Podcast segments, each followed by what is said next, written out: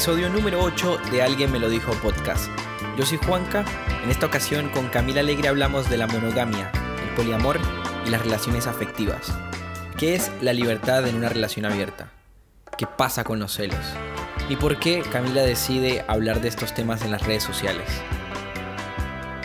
Bienvenidos.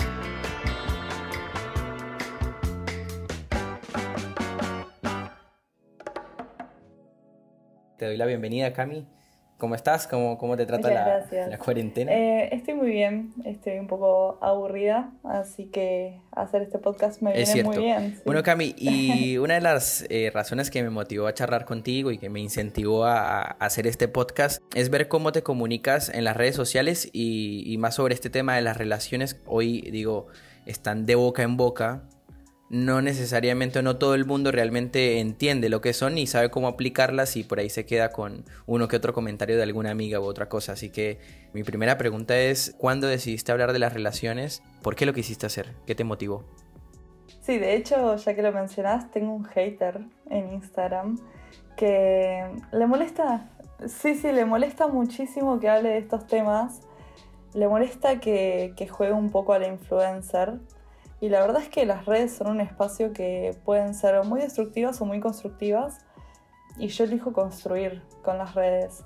No me importa cuántos seguidores tenga, no me importa cuántas personas me lean, sino que me importa que las personas que sí me lean y que sí les interesa leerme o escucharme, les sirva para repensarse y para tal vez crecer incluso. Para mí fue fundamental empezar a hablarlo porque el poliamor y las relaciones abiertas están en un closet. Claro, ¿no? Eh, como que están ahí asomándose, pero la gente como la agarra con pinzas también un poco. Sí, sí, sí. Hay mucha aceptación en, en algunos aspectos, pero a medida que, que fue saliendo más a la luz, algo que pasa hace años, también empezó a surgir mucho rechazo a las relaciones abiertas. A mí me gusta combatir todos esos prejuicios hablando de eso, porque si uno se queda callado y lo sigue escondiendo, va a seguir habiendo prejuicios. Me interesa mostrar que se puede llevar relaciones abiertas de una manera sana eh, y sin tanto tabú. Y, claro, una cosa de la que vos mencionas es eh, que te gusta hablar sobre esto, pero además digo, lo practicas también. O sea, hablas en base al conocimiento y la experiencia. Eh, tú tienes una relación abierta, sí. ¿Cómo manejas tu eh, relación abierta? Yo dentro de muy poquito cumplo dos años con, con mi pareja, de hecho en menos de 10 días. Y cuando empezamos a salir, literalmente en la primera cita decidimos tener una relación abierta que en realidad no, no, fue una decisión tomada en el momento porque obviamente nos estábamos conociendo, pero los dos coincidimos en que eso era lo que queríamos. Pero en realidad no teníamos muy bien armado en nuestra cabeza el concepto de una relación abierta o cómo manejarla o qué tipo de reglas iba a haber. Entonces, a medida que fuimos avanzando en la relación, que nos fuimos conociendo más, fuimos creando nuestros propios acuerdos, eh, leyendo un montón sobre el tema, leyendo otras personas que también lo vivían y aprendiendo un montón. Para mí una relación abierta es un esquema relacional más, al igual que la monogamia, que es completamente válido y que me parece incluso una tendencia natural en ciertas personas como lo puede ser la homosexualidad, la bisexualidad o el lesbianismo. Es como hay personas que me parece que son naturalmente monógamas, que está bien, y hay personas que somos naturalmente no monógamas y también está bien. Claro. ¿Y, cuáles son eh, uno de esos acuerdos básicos para intentar entablar una relación abierta? O sea, ¿cuáles son como esos aspectos básicos para que se pueda dar de una manera no tóxica? Bueno, primero que nada, para mí es re importante, eh, bueno, comunicar con sinceridad a tu pareja qué es lo que querés, porque si no, si no expresas realmente qué es lo que querés, la otra persona no lo va a saber y durante el camino van a surgir piedras. O sea, por ejemplo, si yo quiero una relación poliamorosa, pero en realidad le digo a mi pareja, que en realidad solamente quiero una relación abierta, o sea que solamente quiero que sea abierta en lo sexual y no en lo afectivo. Capaz de pronto conozco una persona y me enamoro y mi pareja se quedó en el paso anterior pensando que solamente era abierta en lo sexual. Para mí lo principal es primero determinar qué tipo de relación no monogámica querés tener.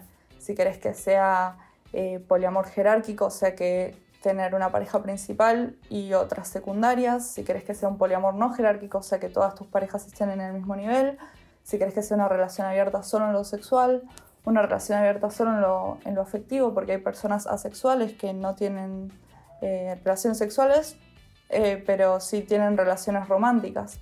Entonces, primero me parece importantísimo determinar qué tipo de vínculo querés, después qué otras cosas, qué, otros tipos de relaciones tenés permitidos con, las demás, eh, con tus demás parejas, si va a ser solo sexual, si va a ser solo afectivo, si van a ser las dos, después qué tipo de prácticas sexuales están permitidas con esas otras personas, tal vez, no sé, tenés a tu pareja principal y tenés un vínculo secundario con el que tenés sexo y una amistad, pero tal vez, no sé, hay algunas parejas que no se permiten ciertos, ciertas prácticas sexuales con sus parejas secundarias, como por ejemplo, no sé, eh, si con mi pareja principal hago tríos, tal vez un acuerdo es que con tu pareja secundaria no los hagas. O tal vez sí, porque tal vez tu pareja no está abierta al BDSM, por ejemplo, y vos lo querés practicar, entonces te dice, bueno, sí, puedes hacerlo con otra persona. Ahora, hay algo que eh, vos lo, vas diciendo y, bueno, uno por ahí puede empezar a, ponerlo en palabras, pero ahora en hechos es otro paso más, por ejemplo, el no sentir celos. ¿Qué piensas vos de los celos eh, o qué piensas sobre esto? Eh, para mí, los celos son completamente trabajables, así como también son una reacción completamente natural porque son una emoción más que no podemos evitar sentir. Para mí el problema no es el los celos en sí, sino qué hace uno en base a eso. Para mí es muy importante dividir los celos en dos, que es eh, la parte más cognitiva, o sea, qué sentimos con respecto a los celos, y después la parte conductual, que es qué hacemos. Entonces, en la parte cognitiva, muy importante para mí analizar qué se esconde atrás de los celos, porque los celos nunca vienen solos y nunca vienen de la nada misma.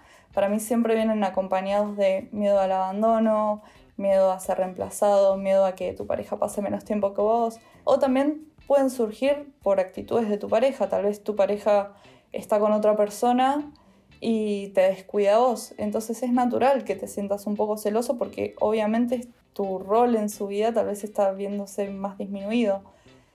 Y después, en la parte conductual, la acción es fundamental. O sea, uno puede elegir comportarse como un histérico y hacer una escena, o puede elegir sentarse a hablar con, su, con tu pareja y decirle, bueno, me estoy sintiendo insegura con respecto a esta situación cómo podemos hacer para que no me sienta así, en qué me puedes ayudar, eh, y e ir trabajándolo y construyendo en base a eso. Y eventualmente los celos desaparecen. Que ahí va otro término que hablas también, compresión, que es el lado opuesto de los celos. Exactamente, es, exactamente el sentimiento contrario a los celos, es sentir como un estado de felicidad por la felicidad de tu pareja. Un ejemplo puntual. A mi novio, por ejemplo, le costó mucho más empezar a estar con gente, mucho más que a mí por lo menos, porque yo soy bastante activa y él es más tranquilo. Eh, él tardó casi un año en besarse con otra chica. Y la primera vez que pasó estábamos en un club en Berlín, habíamos salido a bailar y me dijo que se iba al baño y de pronto pasó un buen rato en el que no volvía. Y yo como, bueno, está bien, me voy a bailar. Somos muy independientes, cuando salimos cada uno está en la suya, por momentos nos encontramos. Pero de pronto voy a la pista y estaba hablando con una chica, este, muy cerquita. Entonces paso, pasé cerca y le hago como la señal de los deditos levantados como bien por vos. Eh, y él me saludó y yo me fui, obviamente para no invadirle ese espacio. Al ratito volvió, todo asustado, a donde yo estaba sentada, y me dice, me quiero ir a casa. Y le digo, ¿qué pasa, amor? Me dice, ¿estás bien? Me dice. Y yo le digo, sí, estoy bien, ¿qué te pasa a vos? Eh, es, que, es que chapé con esa chica. Y, yo, y me preguntaba si estaba bien, si estaba bien, súper asustado. Y yo como, ay, amor, no pasa nada. Me pone muy contenta de que por fin hayas podido dar el paso. Porque realmente eh, se sentía muy culpable y me puso muy contenta para mí que él se anime a hacerlo. Tú que hablabas eh, recién que te, gusta, cuando salís, te gusta estar un poco libre, eh, cada uno está en la suya un poco en el bar, bailan, se encuentran y tal. ¿Qué es esa libertad para vos? ¿Qué es la libertad para vos en una pareja? Para mí la libertad es poder actuar como uno desea hacerlo, pero siempre siendo responsable, porque una libertad absoluta conlleva una responsabilidad absoluta. Eh, uno no puede actuar de forma egoísta y lastimar a las personas que te rodean, así que siempre hay que tener en cuenta que nuestra libertad termina donde empieza la del otro. Pero una relación abierta no es que todo el tiempo tengas que estar buscando vínculos o sexo con otras personas. Eh, nosotros lo, lo, tenemos más como una posibilidad de que si nos surge y queremos hacerlo, lo hagamos y sabemos que eso no va a arruinar nuestra relación.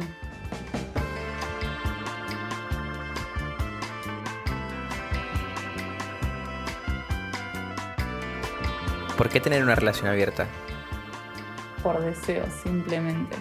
Eh, así como no le puedes preguntar a una persona por qué ser lesbiana o por qué ser gay, como te decía antes, para mí es una inclinación más. Eh, a mí me gusta saber que soy libre porque, no sé, me gusta mucho salir y que de pronto si me gusta a alguien, porque me quedé hablando y me cayó bien y tengo ganas de darle un beso, me gusta saber que eso no va a arruinar mi relación. Y nada, lo que pasa con las relaciones abiertas es que hay que hacer mucha gestión emocional, hay que hablar un montón. Y a veces es un trabajo que mucha gente no quiere hacer, que le parece mucho más sencillo estar en una relación monogámica y está perfecto. Volvemos a tu Instagram, ¿puedes recordar cómo es? Así la gente después eh, puede chusmear por ahí sobre lo que hablas y tus videos. Kain Salat es la, pronunciación correcta, es una frase en alemán. Igual lo ponemos ahí en la descripción del podcast, así que no, no pasa nada. Significa sin ensalada en alemán, porque cuando vivía allá en Berlín comía una comida árabe, eh, como los halloumi o los, no me acuerdo, los kebab y cosas por el estilo. Y la verdad es que no me gusta la ensalada, a pesar de que soy vegetariana. Eh, y lo pedía siempre sin ensalada y era una de las frases que aprendí a decir al principio de mi estadía ¿Cuánto tiempo estuviste? Que es lo que más repetí. Eh, un año y un par de meses. ¿Solo Berlín o viajaste más? Hermosa. Eh, viajé por varios lugares, pero mi, mi vivienda estaba en Berlín. O sea, vivía ahí, trabajaba ahí. Ya hablamos un poquito de tu Instagram, cómo era y demás, dónde te puede chusmear la gente. Pero cuando la gente va a entrar a tu Instagram, se va a encontrar con eh, la descripción en tu bio. Y es interesante. Eh, bueno, hay muchas personas a las que no les gustan mucho las etiquetas. Yo las, las elijo porque me ayudan a definir quién soy. Eh, soy transfeminista interseccional porque para mí mi lucha incluye a, las personas trans principalmente, eh, a las personas negras, a las personas pobres. Eh, y entiendo que hay ciertas desigualdades que no todos vivimos. Por ejemplo, una persona, una mujer cis blanca y multimillonaria no va a vivir las mismas opresiones que una mujer negra y pobre o una mujer trans. Entonces, dentro del feminismo me parece que hay interseccionalidades que hay que, y hay, que hay que luchar por todas. Eh, soy vegetariana porque elijo no comer animales y me parece que es una lucha que me interesa llevar adelante. Por ahora no... ¿Hace mucho? Hace dos años más o menos porque estaba saliendo con un chico vegetariano eh, y me lo inculcó y la verdad es que me abrió los ojos. Yo honestamente no lo milito porque nada, dejo que las personas elijan su alimentación, así como yo lo hice muchos años, pero me interesa que la gente sepa para que no me inviten a comer un asado. Eh, bueno, soy bisexual porque me gusta mi género y los demás. Y también por eso creo que también soy poliamorosa, porque no podría elegir estar con solamente una persona de un género para el resto de mi vida, por ejemplo. O sea, me gustan todos los géneros, entonces no podría elegir estar solo con hombres o solo con mujeres. Y bueno, poliamorosa por lo que ya venimos hablando todo este tiempo. Y le sumaría que soy grisexual. Hasta hace poco me definía como bisexual, eh, como demisexual, perdón. Está dentro del espectro de la asexualidad. La demisexualidad quiere decir que te sentís atraído solamente por personas con las que tenés un vínculo. Pero hace poquito en terapia me di cuenta de que en realidad mi atracción sexual surge por momentos nada más, bajo ciertas circunstancias, que mi libido no es constante. Y lo quiero remarcar para que las personas entiendan que soy poliamorosa y soy asexual, o sea que el poliamor no pasa por el sexo, que eso es algo que todo el mundo lo utiliza para estigmatizar. Entonces me parece súper importante. Ah, poliamor no es una orgía. Exacto, sí. Eh, piensan que es intercambio constante de fluidos corporales y no lo es. Claro, claro, es mucho más allá de, que todo esto. Bueno, eh, vos te escriben varias personas también, subís eh, encuestas, preguntas, y estás ahí como en constante charla y, y tenés bastante feedback de la gente. En este tiempo que llevas haciendo esto de las redes, ¿qué ha sido lo que más te ha llamado la atención en cuanto a mensajes o historias que te han contado? Puede ser que por ahí no sean, no sé, pueden ser muchas, puede ser una, así que lo que quieras. Tengo cientos. Bueno, puedes contarme una relevante eh. así como que te pasó hace poco que dijiste, no sé, me llamó mucho la atención.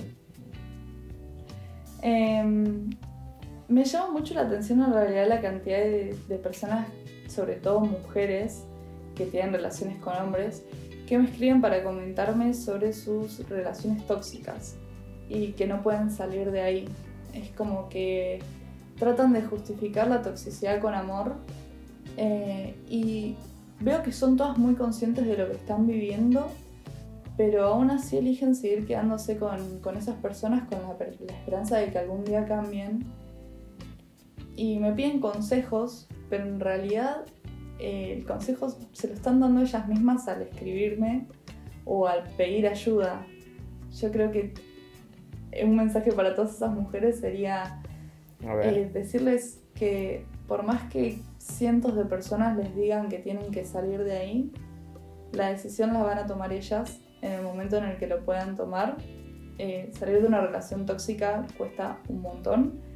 Y que simplemente busquen redes de apoyo, lugares donde no sean juzgadas. Y, y que realmente traten de no quedarse ahí para toda la vida, porque realmente las relaciones tóxicas arruinan la psiquis en muchos niveles y es muy posible tener relaciones sanas. El tema es que la gente no, no está dispuesta a gestionarlas. Algo que, que no, algo que yo creo, para aportar un poco sobre lo que dices, es cuando eh, nos involucramos sentimentalmente y nos desbordamos en emoción y perdemos un poco de la racionalidad que, que hay que tener también para justamente eh, no permitir que se vuelva algo tóxico. O, sea, las emociones son como muy poderosas y tienen la capacidad de hacer algo fuerte, muy bueno, como también hacer un clic y transformar eso en algo negativo. Tienen ese poder energético, las emociones, y si no las controlamos por la razón o no las interpretamos mejor, puede terminar mal o no. ¿Qué piensas de esto? Completamente de acuerdo. Eh, para mí siempre que uno entra en una relación, tienen que entrar viendo la puerta de salida siempre. No hay que. Eh? Yo creo que, sobre todo para las mujeres eh, que tienen relaciones con hombres porque son un potencial peligro, eh, no todos, pero como persona que vive una relación tóxica y violenta, lo puedo decir con total seguridad. las mujeres tienden a crear cierta dependencia con, respecto al hombre, o el hombre es el que nos incita a, crear, esa dependencia.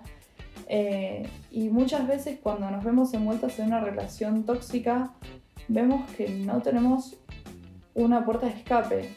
Eh, veo que muchas mujeres dependen económicamente de, de los hombres, que dependen eh, del techo, dependen de un montón de cosas entonces cuando quieren salir de esa relación se encuentran con que si dejan a ese vínculo se quedan sin nada. Claro. Entonces eh, para mí la independencia en una relación es fundamental. Mantener a nuestro círculo de amigos, mantener a nuestra familia, mantener nuestros trabajos, nuestra independencia económica. Eh, Los espacios también, ¿no? Digo, eh, totalmente. No dejar que, que tu pareja se transforme en una extensión tuya, que no sean una unidad, son dos individuos libres e independientes. También no idealizar a la otra persona. Este, que nosotros tendemos a ver a alguien que no es en nuestra pareja, tendemos a pensar que es lo mejor del mundo. O lo contrario, vemos que es lo peor del mundo, pero como lo idealizamos tanto, estamos buscando que cambie. Estamos como trabajando todo el tiempo, ah, pero tiene que cambiar esto, tiene que cambiar aquello, y estamos como tratando de empujar a esa persona que cambie por nosotros, o viceversa, nosotros tratamos de cambiar por esa otra persona, y no tenemos que llenar las expectativas de nadie. El amor es aceptar a la persona tal cual es, y va a haber diferencias siempre porque somos personas distintas y nada, hay que aprender a amar. Hemos llegado ya a la última parte del podcast. ¿Quieres decir algo? ¿Quieres comentar algo? No, simplemente te quería agradecer por el espacio. Me parece súper importante seguir dándole difusión a estos temas. Eh, y que, nada, me gustaría decirle a todo el mundo que confíen en que se pueden tener relaciones sanas, que las relaciones abiertas son una opción y nada, simplemente eso, que amen mucho y que amen bien.